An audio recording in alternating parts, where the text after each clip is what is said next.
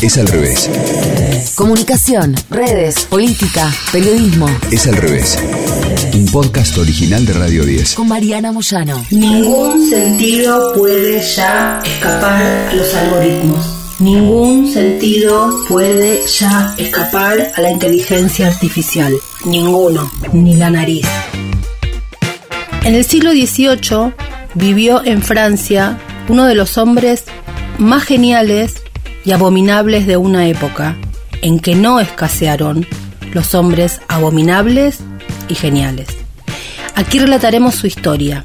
Se llama Jean-Baptiste Grenouille, y si su nombre, a diferencia del de otros monstruos geniales como Desade, Saint-Just, Fouché, Napoleón, etc., ha caído en el olvido, no se debe en modo alguno a que Grenouille fuera a la saga de estos hombres célebres y tenebrosos en altanería, desprecio por sus semejantes, inmoralidad, en una palabra, impiedad, sino a que su genio y su única ambición se limitaban a un terreno que no deja huellas en la historia, al efímero mundo de los olores.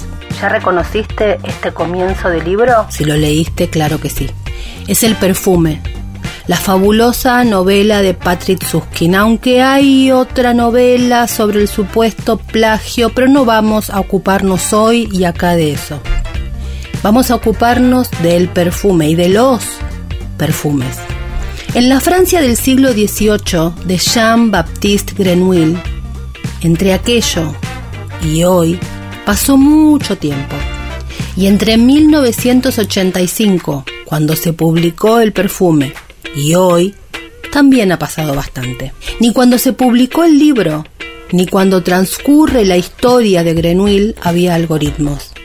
Había personas con la capacidad de conocer lo que los aromas, los olores, hacen con nosotros y con nuestro cerebro. Como en el siglo XVII y XVIII sigue habiendo perfumistas, sigue habiendo maestros destiladores que saben lo que los aromas provocan en la nariz desde las bebidas que nos gustan. La novedad es que ahora los algoritmos se metieron también ahí, en nuestro cerebro, desde la nariz. Es al revés. Hay 4 empresas en el mundo que producen los olores y sabores de todas las cosas que compramos. Givaudan es una que es la más veterana y prestigiosa, con su sede en Suiza. Firmenich es otra.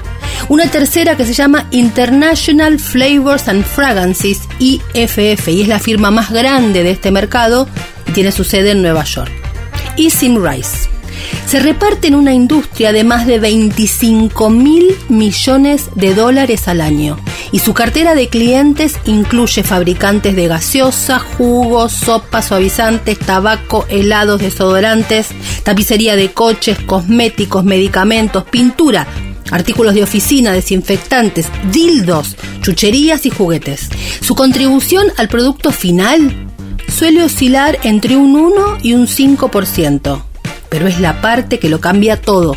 Los saborizantes y aromatizantes mencionados en las etiquetas son los responsables de transformar el producto en otro completamente distinto, cambiando el sabor, el olor y hasta la textura, sin alterar uno solo de los ingredientes ni el proceso de elaboración.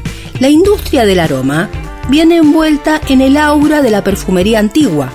Todos los anuncios y la mayoría de los documentales sobre ella muestran recolectores de rosas de Grasse, de bergamota de Calabria y de otras fuentes certificadas y sostenibles, de las que obtienen vainilla, vetiver, ylang-ylang, antes de procesarlas de manera artesanal y delicada en torno de maderas y bidones de aceites. Sus narices, como se llama a estos expertos, son entrevistados en fascinantes artículos y documentales donde explican cómo analizar las moléculas odoríferas de una violeta salvaje con un espectrómetro de masas, o que la sustancia más codiciada de la alta perfumería es el vómito de cachalote, al que llaman ambergris.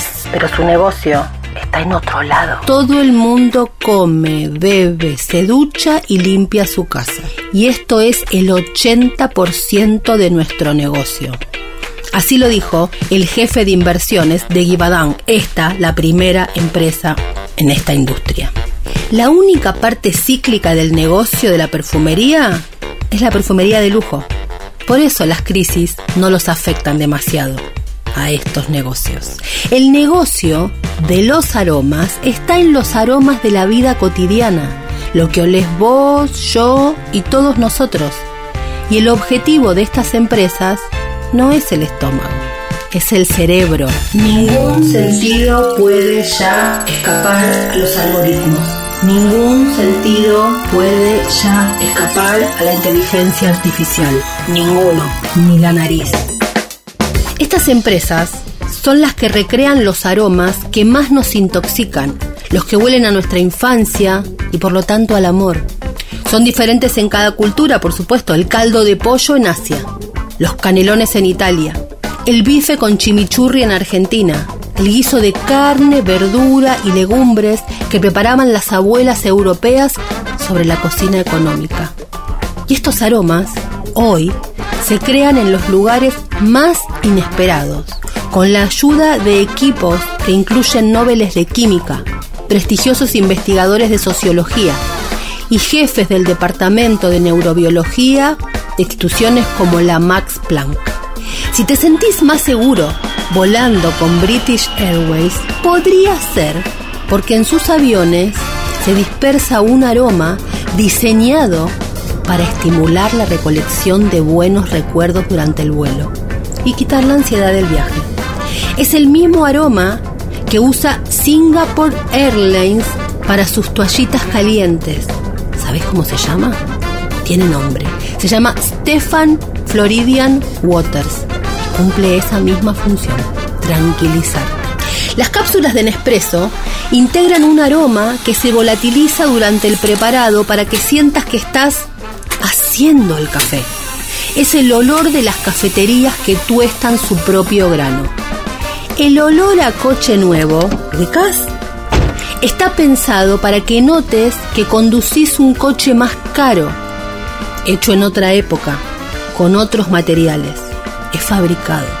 Lo encargó Rolls Royce Motors Cars, el auto de Ricardo Ford, cuando cambió elementos de su famosa tapicería de cuero y madera por otros de plástico y las ventas bajaron de golpe. El coche no olía igual.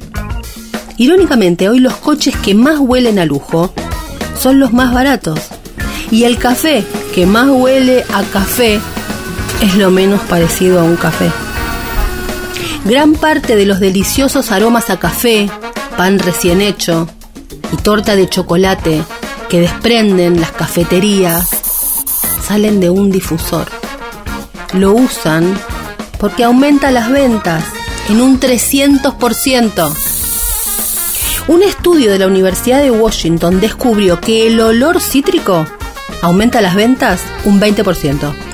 Nike se dio cuenta que perfumando sus tiendas con un aroma sintético diseñado ad hoc disparaba sus ventas un 84%.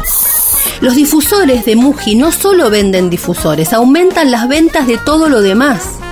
Podés oler la tienda de spa y cosméticos Lush de Madrid a varias cuadras de distancia. Te viene un oasis de limpieza en mitad de la polución urbana. Hasta las galerías de arte y sus galeristas huelen a algo muy específico. Se llama Comme des Garçons 2. Ningún sentido puede ya escapar a los algoritmos. Ningún sentido puede ya escapar a la inteligencia artificial. Es al revés. Los ingenieros del aroma son magos que operan sobre la mente con material invisible. Y el efecto puede ser devastador. Narices que combinan con las ciencias del envoltorio, del branding, del marketing y un contexto de magos expertos en química.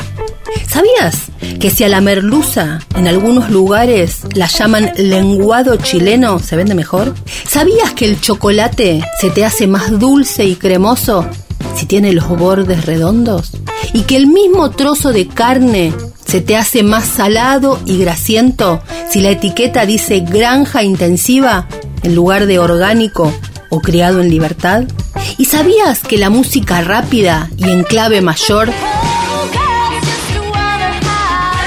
Girls Wanna Have Fun de Cyndi Lauper te hace comer y comprar más deprisa, y que la música sutil, suave y en clave menor te hace quedarte más tiempo en la tienda y comprar más cosas? El trabajo de estos genios de nuestros cerebros y su trabajo sobre la inteligencia artificial y los algoritmos es engañar a nuestro cerebro a través de los sentidos. Nuestro mediador principal entre la comida y nosotros es precisamente la nariz, el olfato, que tiene línea directa con la central de nuestro cerebro. Cuando saboreamos un plato, se liberan moléculas volátiles que ascienden hasta el epitelio olfativo, una capa de células sensoriales ubicada en la base de la nariz, entre los ojos. ¿Sabés qué es? Es la parte que duele cuando comes wasabi. El resto de los sentidos son procesados por el tálamo, pero el del olfato le habla de manera profunda a nuestro cerebro. A partir de los años 60, las grandes cuentas del negocio de la industria de los aromas habían dejado de ser Guerlain, Chanel o L'Oréal para convertirse en los gigantes de alimentos procesados: Procter & Gamble, Unilever, Nestlé, Danone, Coca-Cola, Mars.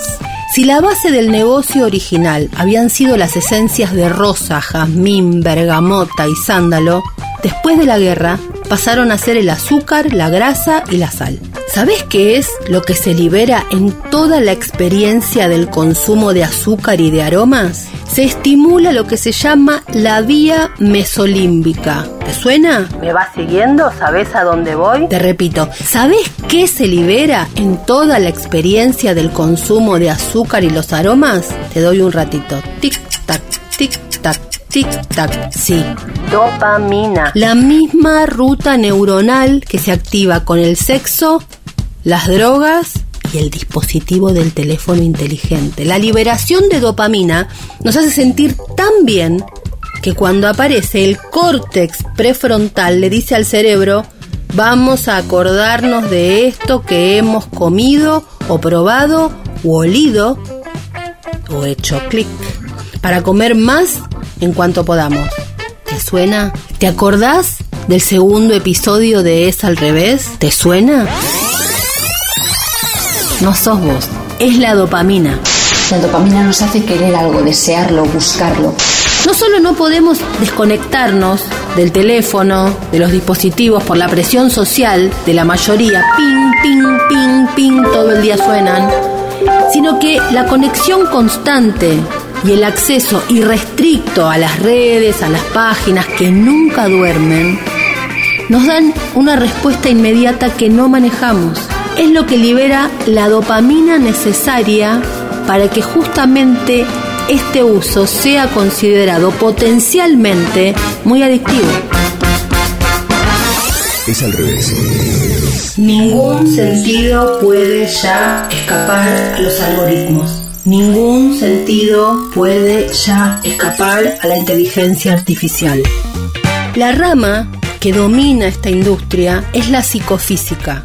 Es la rama de la psicología que estudia la relación entre la magnitud de un estímulo físico y la intensidad con la que es percibido el sujeto estimulado. Las psicofísicas y las neurociencias son las principales disciplinas sobre las que descansa la industria del placer, los sabores y los olores, porque son las que entienden cómo darle al cerebro el shot de dopamina que nos lleva al núcleo del deseo, la misma que utiliza la industria de los dispositivos inteligentes y las redes sociales, la misma mecánica que conocía al detalle Jean-Baptiste Grenouille. Ningún sentido puede ya escapar a los algoritmos. Ningún sentido puede ya escapar a la inteligencia artificial. ¿Terminaremos igual que Grenouille o al revés? Este episodio estuvo mayormente basado de un capítulo que se tomó del libro El enemigo conoce el sistema, de Marta Peirano. Escuchaste Es al revés, un podcast original de Radio 10, conducido por Mariana Moyano. Si te gustó, seguimos con la opción seguir. Coordinación y producción de contenidos: Sebastián Pedrón, Marcelo Figueroa, Fernando Candellas, Martín Castillo. Locución: Delfina Cianamea, Mariana González. Gráfica: Franco Gauna. Edición: Jorge de Tesanos. Nos escuchamos en el próximo episodio. Es al revés.